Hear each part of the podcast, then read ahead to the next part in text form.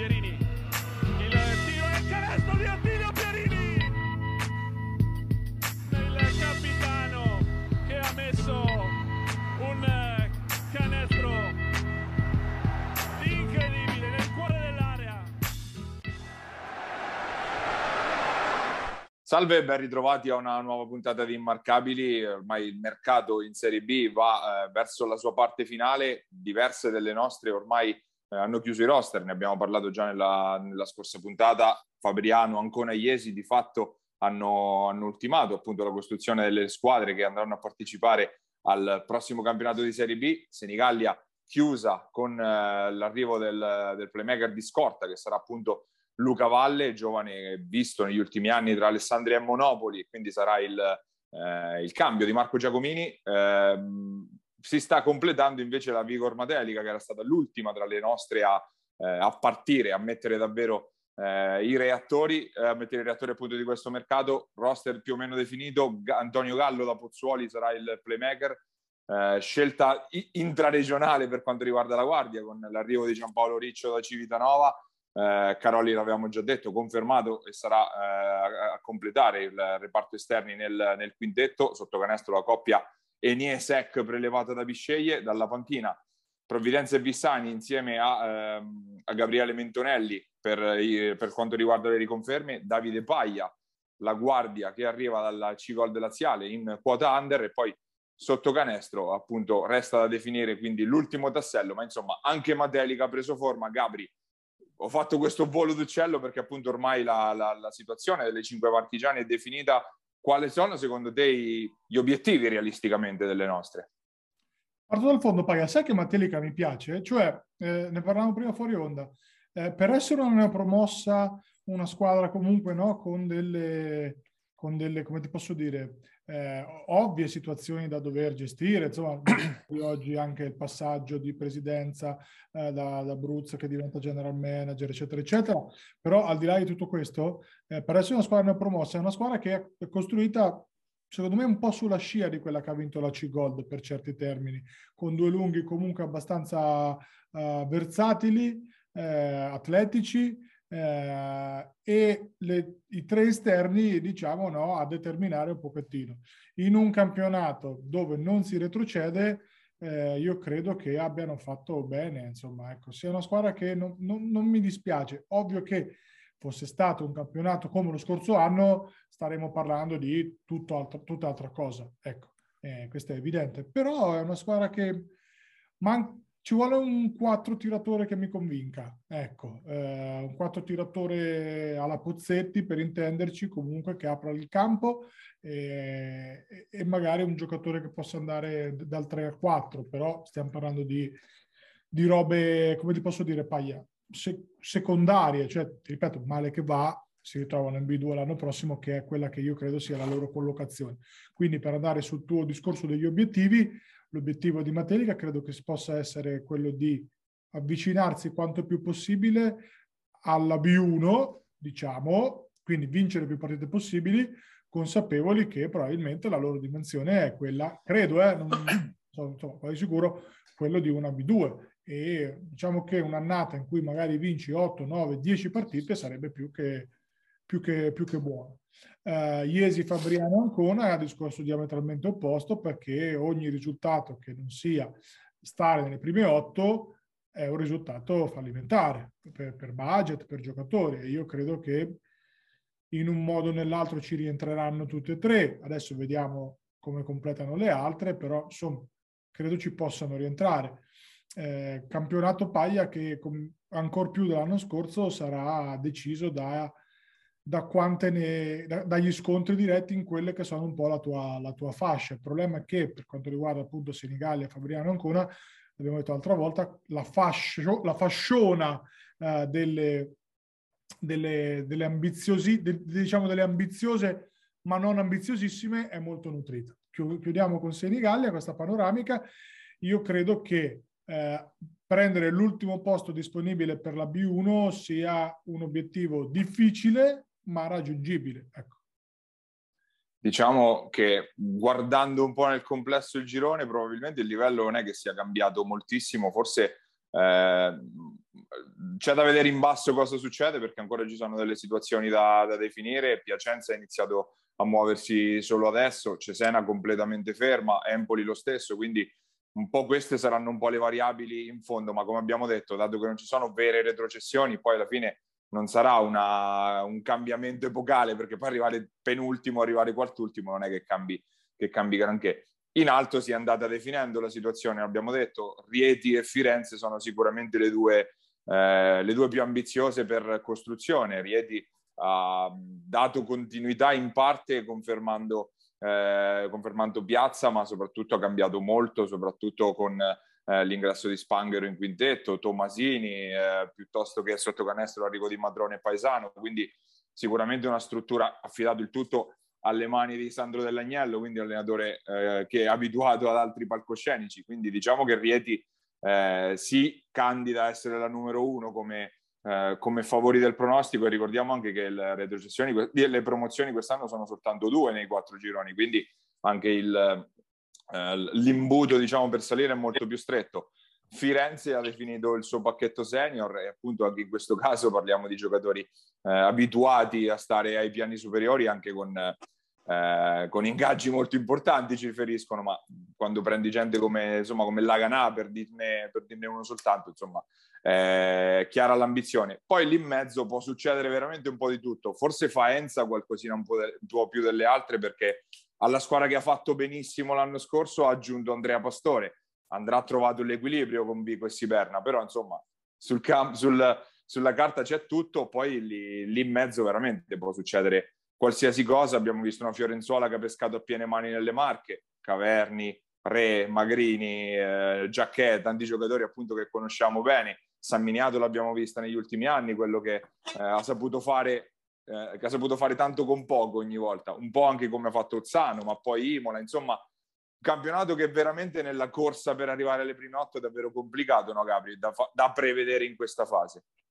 Totalmente imprevedibile, però eh, io credo che alla fine ci, si andrà definendo dopo le prime settimane. Sai, Paglia, la cosa interessante qual è? È che non ho visto, come mi aspettavo ancora, squadre composte quasi interamente da under. Uh, non, sinceramente è una cosa che mi sarei aspettato, no? squadre magari con poco budget, quindi con tanti giovani. Per ora tutti stanno comunque facendo roster uh, che non avrebbero sfigurato in un campionato, diciamo, regolare, normale, se, con le retrocessioni. Eh, aspetterei Cesena magari da quel punto eh, di vista perché certo. Ecco, era, si era parlato dell'arrivo di Massimiliano Domizioli e di eh, Francesco Pierucci come primo innesto, però tutto congelato, si è parlato anche di una, eh, di una rinuncia da parte del direttore sportivo all'ultimo secondo, quindi tutto molto in evoluzione e di sicuro non c'è nulla di ufficiale al momento. Empoli stessa situazione, Piacenza ha iniziato ora a muoversi, vediamo se queste magari possono essere le candidate a fare quel, quel tipo di discorso là, appunto considerando il fatto che ecco, non si retrocede effettivamente, si andrà nel grande calderone della, dell'interregionale vediamo un pochettino Paglia come completano, però ti dico, ad oggi sto vedendo squadre allestite in maniera, come ti posso dire, competitiva, ecco, chi, chi più chi meno con, con, il budget che hanno, ma competitivo. E questo è un, è un Con la Serie B che si va appunto sistemando, invece si è entrati assolutamente nel vivo in Serie C, dove eh, veramente ora ovviamente si fa il mercato vero, perché d'altronde con quelli che sognavano la B e non ci sono riusciti, ovviamente ora si vanno poi ricollocando tutti ai piani, ai piani inferiori.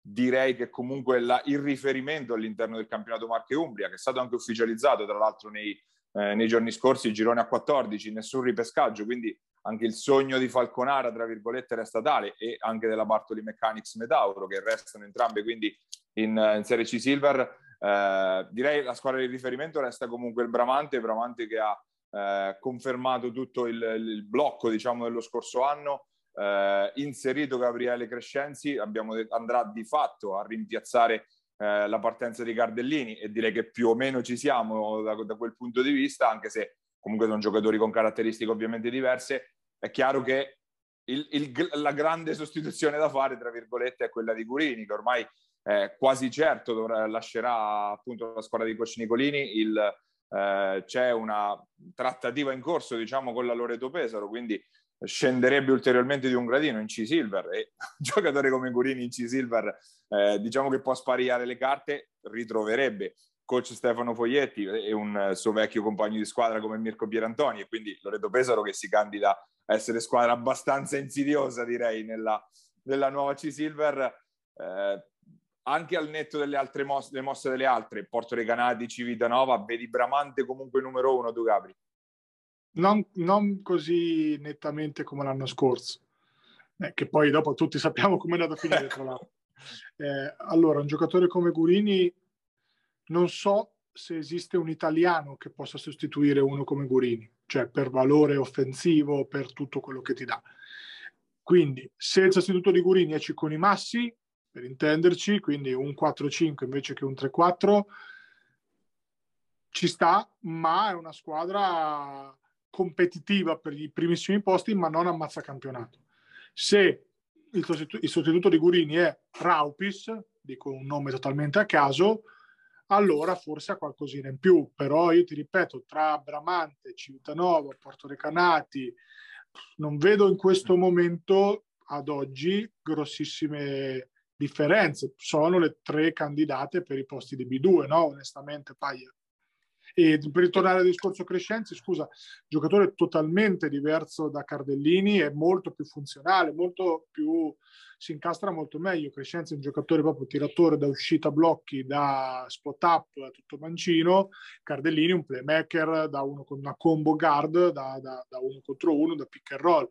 E avendo già Ferri e credo Ricci, anche se non è stato confermato, ma insomma dovrebbe esserci anche lui, è ovvio che si incastri meglio. Eh, Cardellini, tra l'altro, a Pisarum fatta insieme a Bini, anche Pisarum farà la sua bella figura. Eh, Pericolosissima, come sempre. come sempre. La Loreto Pesaro manca Giacomini e, e Catalani e rifacciamo la cosa di qualche anno fa, il che è un, insomma, un discreto lusso per la, per la C-Silver. Però ecco, ti dico, Pai, ad oggi Bramante, Civitanova e Porto Recanati forse sono le top 3 con immediatamente dietro Todi, immediatamente dietro Val di Ceppo e poi da lì no, c'è anche da capire come, come finiscono. La ha indefinito praticamente il ritorno di Lupetti, eh, di Gueyen, no, come, come, ci ha detto Giuseppe Contigiani, credo sia stata più una, una suggestione che un reale che una reale possibilità. No? a, a me dicono che una telefonata c'è stata, però che niente ah, di concreto, insomma. Niente di concreto. E quindi vediamo un pochettino come, come completa anche la Sutor. Eh, anche qua, squadre, virgolette, materasso, non credo ci saranno e sarà un campionato di, di ottimo livello. E, visto che comunque l'abbiamo sottolineato, rimarchiamo anche la formula che è stata ufficializzata adesso per il prossimo campionato di C-Gold. Girone unico a 14 squadre, come avevamo eh, detto, le prime 12 vanno ai playoff, è un playoff che però non vi fate impaurire dal fatto che siano 12 perché appunto le promozioni sono tre, quindi di fatto sono solo due i turni, i turni di playoff, semifinale e finale, semifinale eh, al meglio delle tre gare, finale al meglio delle cinque, tre le promozioni in palio, le tre perdenti delle finali poi affrontano un mini torneo eh, con gare di sola andata per stabilire l'ordine eh, di ripescaggio, perché in teoria poi ci dovrebbero essere delle ulteriori wild card per, la, eh, per accedere nel campionato interregionale, da fissare il numero esatto da parte di, della FIP Roma, di, di FIP centrale, però insomma le tre che vincono la finale sono sicuramente ammesse all'interregionale. Poi ci sono gli eventuali ripescaggi, quindi è bene far bene anche quel torneo, insomma non è solo platonico questa volta, mi sembra una, una formula quest'anno abbastanza sensata e logica, direi Gabri, anzi eh, direi che meglio non si potesse fare obiettivamente. Anche peggio era possibile fare rispetto alle ultime edizioni dei campionati di Serie C, quindi si, si torna al, a, a, al buon senso. Ecco, no, formula che assolutamente ha senso la civiltà di finire a metà maggio paia è una roba meravigliosa quest'anno. Forse si inizia un pelo presto, io magari avrei iniziato il weekend dopo, eh, col fatto che il 2 inizia la Serie B e che si finisce relativamente presto. C- credo no. che si inizi infatti una settimana prima rispetto allo scorso anno, primo weekend di ottobre quest'anno. Esatto, si dovrebbe iniziare 1 e 2, io avrei iniziato 8 e 9, ma cambia veramente zero. Insomma, eh, vogliamo andare su qualche voce che è arrivato e qualche annuncio fatto, Ass- no? Assolutamente, Gabri. Io intanto l'avevo lanciata perché è fresca appunto questa certo. cosa della formula. Eh, dicevamo dell'alternativa al Bramante, ovviamente Virtus Civitanova, Civitanova che sta continuando a definire il mercato, gli argentini ormai fissati appunto, quindi con l'ingresso di Franco Basani nel ruolo di play guardia, diciamo, sotto canestro Andres Landoni in arrivo appunto rookie dall'Argentina, lui che appunto arriva dalla, dalla seconda lega, diciamo, eh, del campionato sudamericano, poi eh, le conferme già definite di Vallasciani e Rosettani, eh, la, la, suggestione, tra virgolette, oppure vedremo se diventerà realtà appunto dell'arrivo eh, di Francesco Cerpella appunto per completare i ruoli, i ruoli esterni.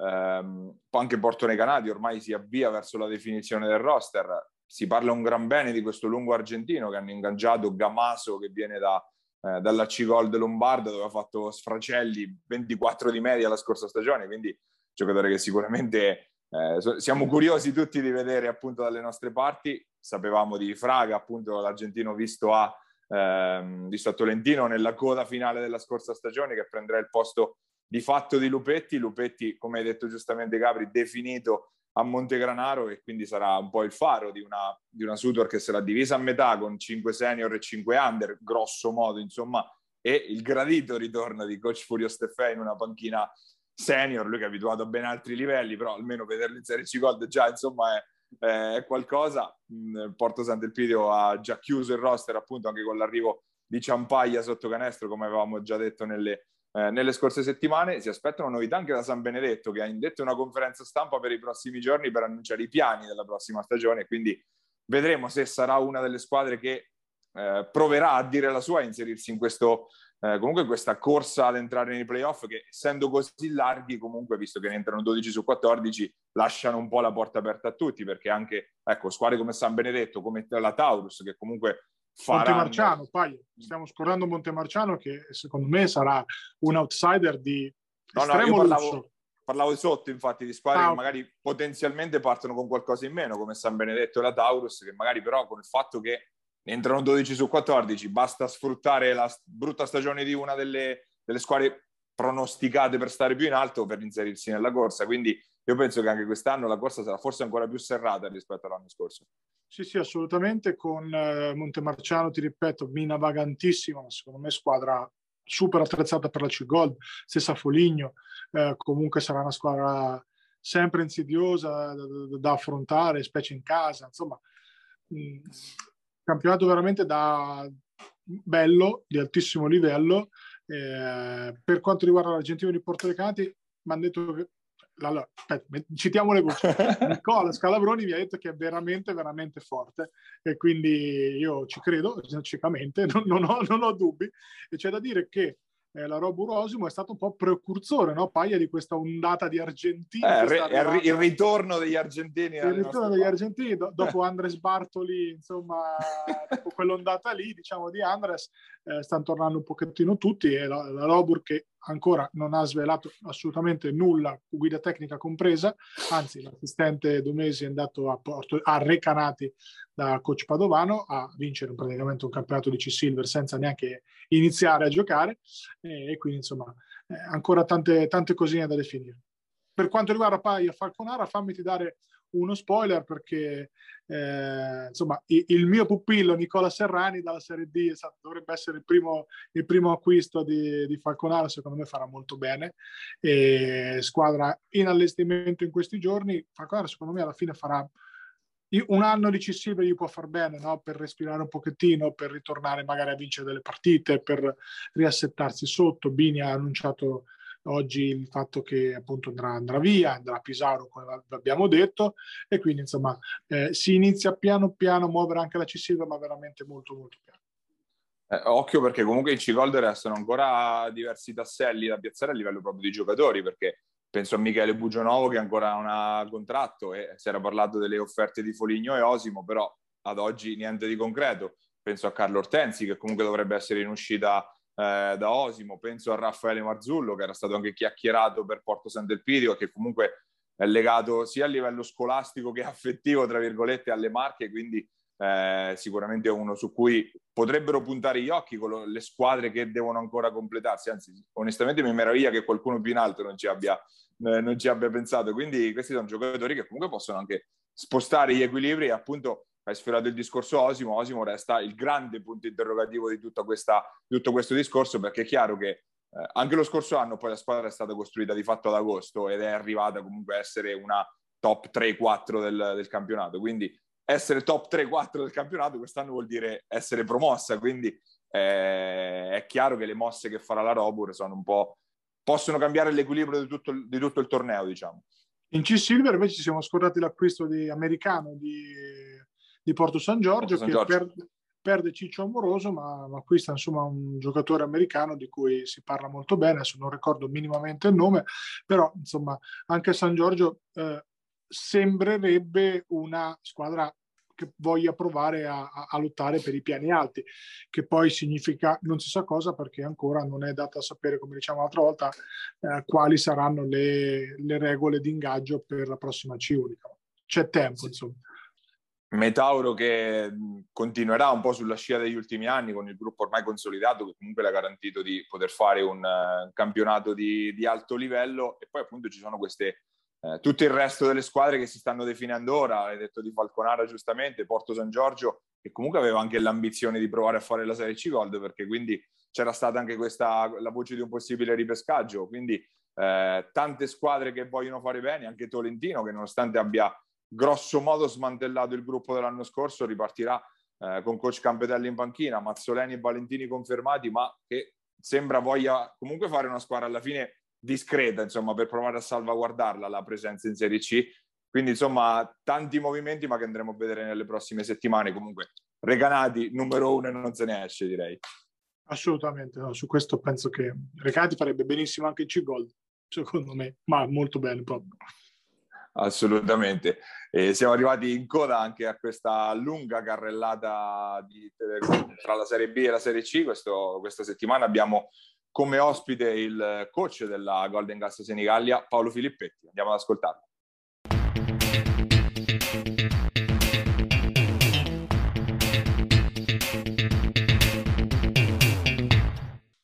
Nostro ospite questa settimana abbiamo il neo coach della Golden Gas Senigallia, Paolo Filippetti. Grazie di aver accettato il nostro invito innanzitutto.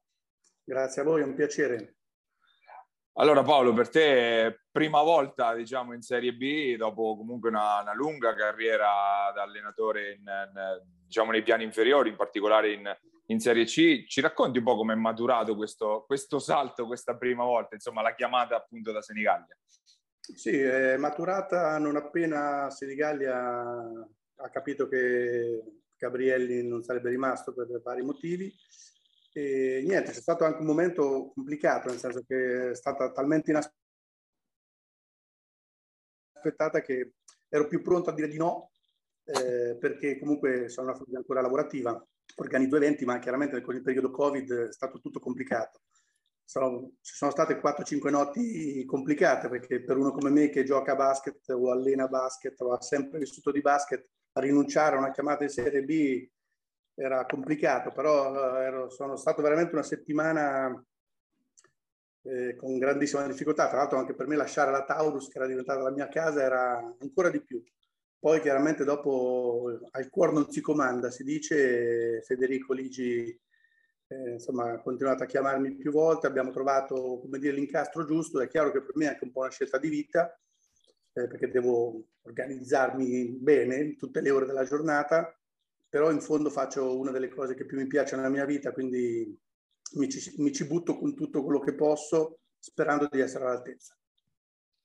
La squadra ormai più o meno è definita, ne abbiamo parlato anche la scorsa settimana, più o meno incastrate tutte le tessere, mm, l'abbiamo detto spesso, Ligi è bravo anche a fare scelte a volte fantasiose, no? nel senso un po' fuori dagli schemi, andando a pescare non i classici nomi che girano poi dalle nostre parti, ma ecco, anche questa volta andando a prendere nomi magari poco conosciuti dalle nostre parti, penso magari a un Lemmy, a un Neri, insomma questi eh, ragazzi che hanno fatto altre esperienze e che arrivano per la prima volta dalle nostre parti. Ci inquadri un po' la, la, la Golden Gas che vedremo e quali obiettivi vi siete dati? Allora, il primo obiettivo che ci siamo dati è che giochiamo a pallacanestro e il mio obiettivo è voler comunque tentare di divertirsi.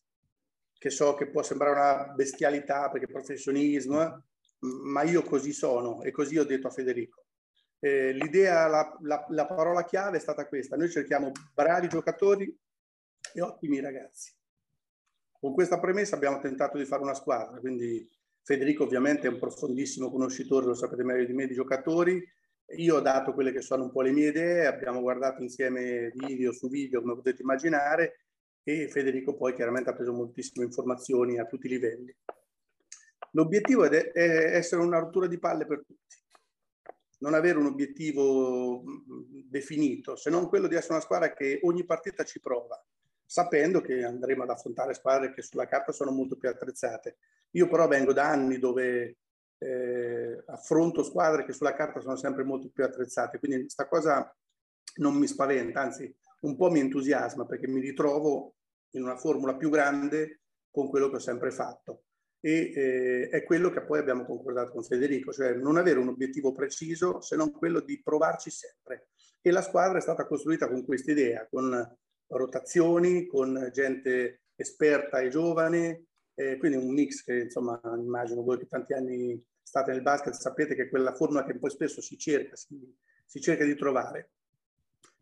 Partiamo che abbiamo quest'idea, eh, ci lavoriamo, non vediamo l'ora di partire per vedere se abbiamo fatto quello che speriamo eh, ed è chiaramente una sfida per tutti. Ci ha sorpreso un po', ha sorpreso un po' tutti la, la non riconferma di Cicconi Massi. Ci spieghi che è successo con lui?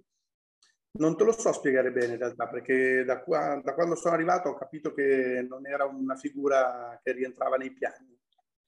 Quindi su questo non sono preparatissimo, sinceramente. Eh, chiaramente è un ragazzo di Senigallia, quindi ci sono state motivazioni che non conosco profondamente, quindi non conoscendo vorrei evitare di dire cose che non so.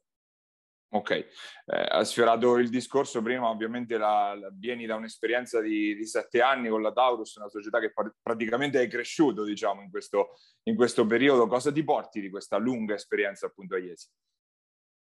Quando fai sei stagioni e passi dalla Serie D alla C Gold, eh, porto tutta l'emozione di aver condiviso con quella società veramente piccola, veramente eh, a misura d'uomo, veramente... Mh, eh, anche combattendo, no? perché a Iesi c'è una realtà più grande, eh, settore giovanile ancora non pronto per poter fare eh, campionati senior, quindi abbiamo, mi porto dietro un bellissimo ricordo personale e tecnico, un, un ottimo rapporto con il presidente Andrea Racchetta che comunque credo che insieme abbiamo fatto delle cose importanti per questa società e ovviamente auguro alla Taurus tutto il bene di questo mondo e se potrò essere di aiuto in qualsiasi modo ci sarò.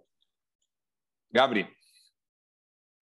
Qual è la cosa Paolo che ti preoccupa di più e, e quella che invece ti preoccupa di meno di questo salto, insomma, per te è comunque importante, hai detto tu, anche una scelta di vita. Non ti parlo solo di campo, ti parlo eventualmente anche di extracampo.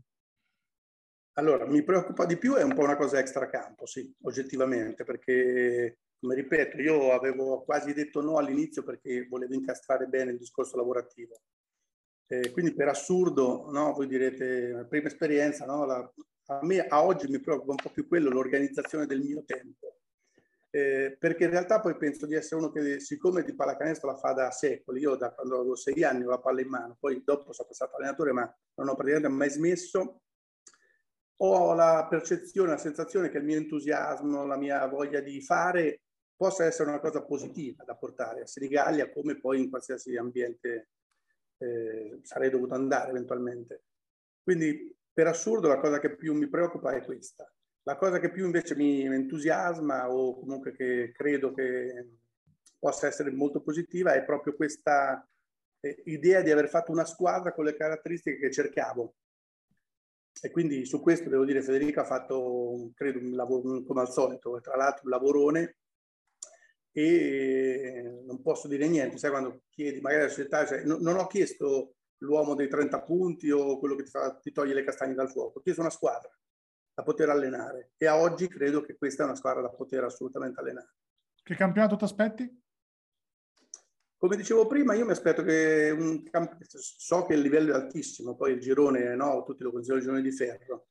Eh, mi aspetto però di vedere una squadra che, come dicevo prima, ci prova ogni volta Ah, scusa, non ti dico a livello personale, ti dico in generale, quelle che magari hai visto come squadre migliori, quelle su cui puoi fare la corsa, permesso che ancora è abbastanza presto, mancano alcuni roster, però un'idea ce la siamo fatte tutti, insomma. Allora, diciamo che qui nelle Marche credo che Iesi, Fabriano e Ancona abbiano fatto roster assolutamente importanti, no? tra esperienza, lo sapete meglio di me.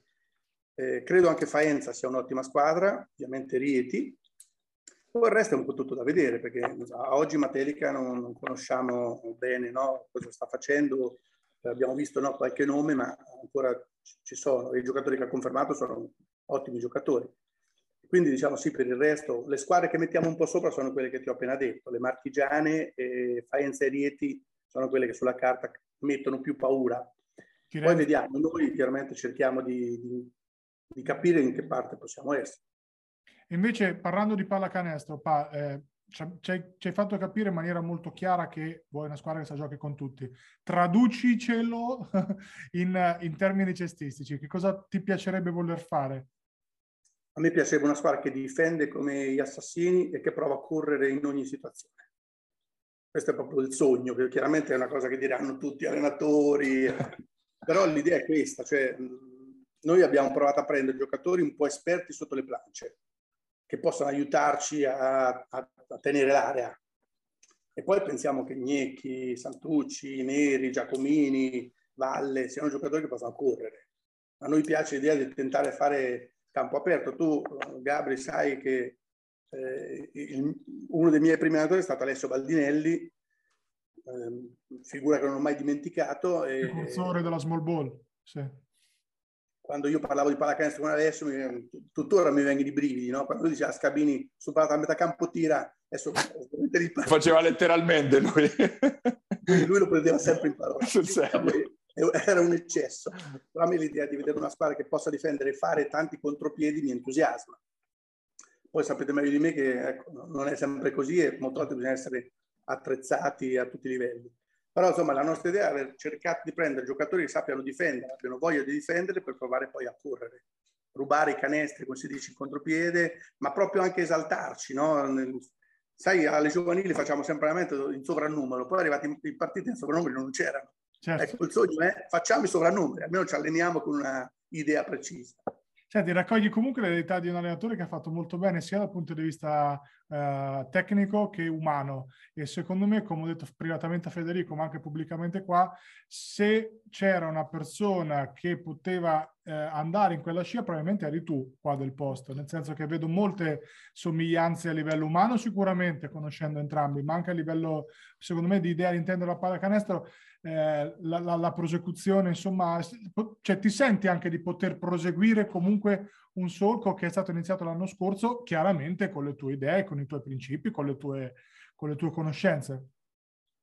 Mm, me lo auguro con tutto il cuore perché Gabriele ha lasciato un ricordo straordinario, ha fatto un campionato eccezionale. Eh, Senigallia l'anno scorso ha fatto una semifinale eh, per andare in Serie A, quindi tanto di cappello. Se posso essere io la continuità, magari, chiaramente lo sarebbe un sogno per me, credo anche per la società, perché eh, anche il fatto che il girone stanno diverso potrebbe essere una, dire, un'ulteriore complicazione. Però magari, magari perché vuol dire che stiamo facendo bene, vuol dire anche che il mio sogno di poter tenere botta anche in Serie B è, sarebbe avverato.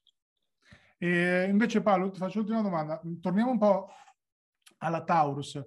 Eh, tu e la società avete fatto un percorso, adesso magari non so se Paia ci voleva tornare, però magari lo introduco io.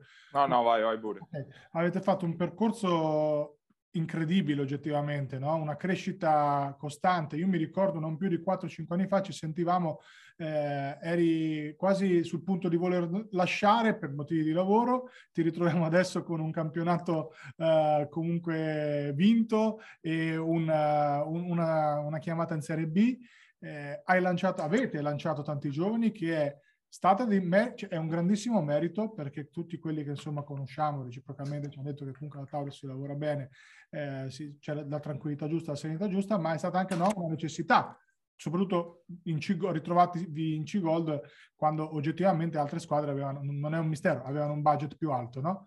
Eh, raccontaci un pochettino, dalla, riassumendo i punti salienti di questa esperienza esaltante e il perché questo rapporto così simbiotico tra la società e te ha funzionato così bene, perché poi non è scontato che funzioni così bene, anzi.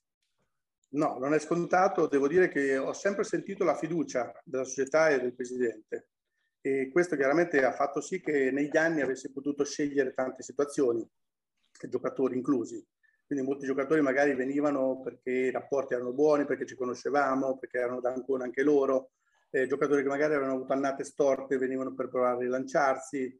Eh, il miracolo Taurus è stato un po' questo, che negli anni c'è stato anche ovviamente un anno fortunato, perché non, non ci nascondiamo. Eh, l'anno Covid noi abbiamo deciso di fare un campionato che molti altri non avevano voluto fare e ci siamo trovati alcuni giocatori forti, eh, Chiorri, Alessandroni, Curzi, Luini, insomma, Paiola, che non sarebbero forse mai venuti alla Taurus. Anzi, già alcuni avevano firmato con altre squadre, ma Curzi era Recanati. Però gli altri non hanno fatto il campionato, io non, non nego che siamo stati fortunati. Nella fortuna però siamo andati a vincere la Fossombrone, che vuol dire che qualche merito alla fine ce lo siamo anche preso. Eh, credo che il vero miracolo sia stato poi l'anno scorso, dove invece appunto i grandi eh, sono andati a, a, fare i campionati eh, con altre scelte, di, insomma anche economiche, senza dubbio. L'anno scorso il miracolo è stato giocare con tantissimi ragazzi e vincere ai playout con San Benedetto che sapete aveva già preso anche altri giocatori, tra cui il miglior giocatore, il miglior eh, amministratore del campionato. La cosa che è andata molto bene l'anno scorso è che a un certo punto abbiamo trovato quella che si chiama la quadra, nel momento più complicato con Paiola che ha avuto un po' di problemi, ha preso le giornate di squalifica, eh, abbiamo trovato una quadra, cioè siamo uniti come quando poi si dice la famosa chimica, quando si trova lì l'abbiamo trovata. Da un certo punto in poi io sono, non ho mai avuto dubbi che ci saremmo salvati. Eh, si è andata a sentire qualcuno dei ragazzi che ho avuto e ha detto noi vinceremo 2 a 0, secchi. E non, assolutamente non per niente contro San Benedetto, massimissimo rispetto, ma ero talmente sicuro quando vedi una squadra che dice quello che facciamo riusciamo a portarlo in campo, io non c'era neanche bisogno di fare allenamento. Gli ultimi allenamenti credo che abbiamo fatto di un'ora e dieci.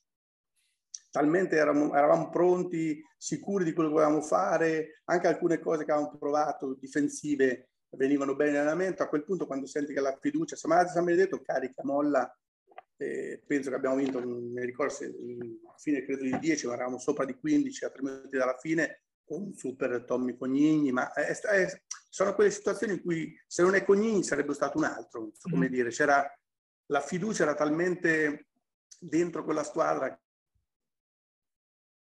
non mai perso.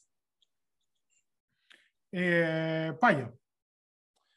Io per chiudere, allora, Paolo ovviamente ti conosciamo, o, me, o, o, meglio, noi più giovani ti conosciamo principalmente per la carriera da allenatore, Chiaravalle, Porto Recanati, Montegranaro, Ancona e via discorrendo.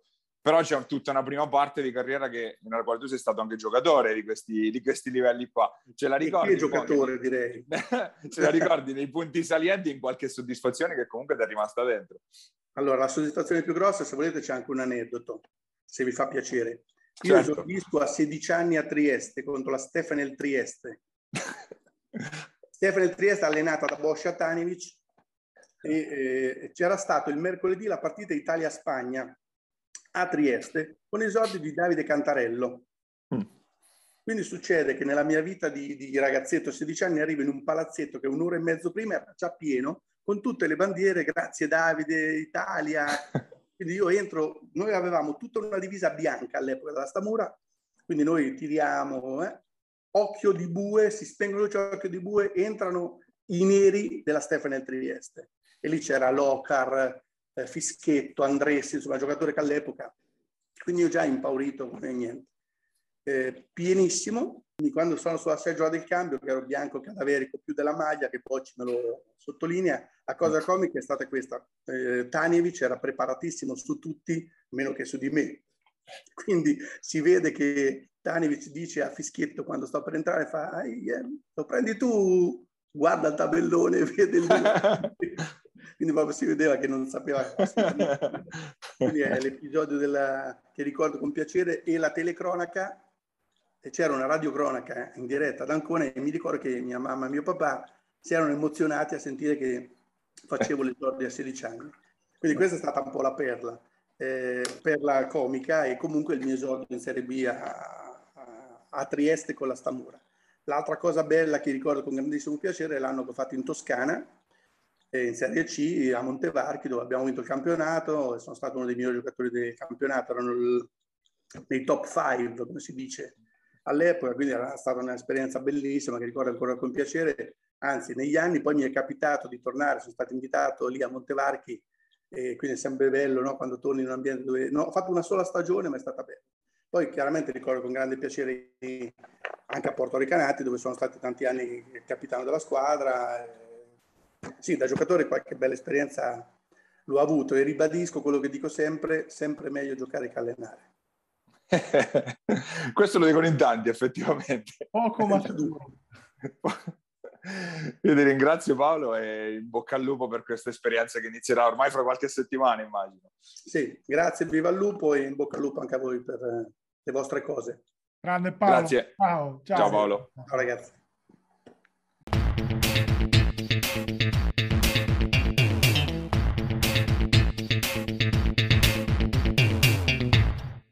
Ed era il nuovo coach della Golden Gas Senigallia, Paolo Filippetti, ai nostri microfoni. Noi siamo arrivati in coda anche a questa puntata di Immarcabili. Se ci state guardando siamo su FM TV, ai canali 75 e 211 del digitale terrestre, su YouTube eh, al nostro canale Immarcabili TV, dove trovate anche tutto l'archivio delle puntate precedenti.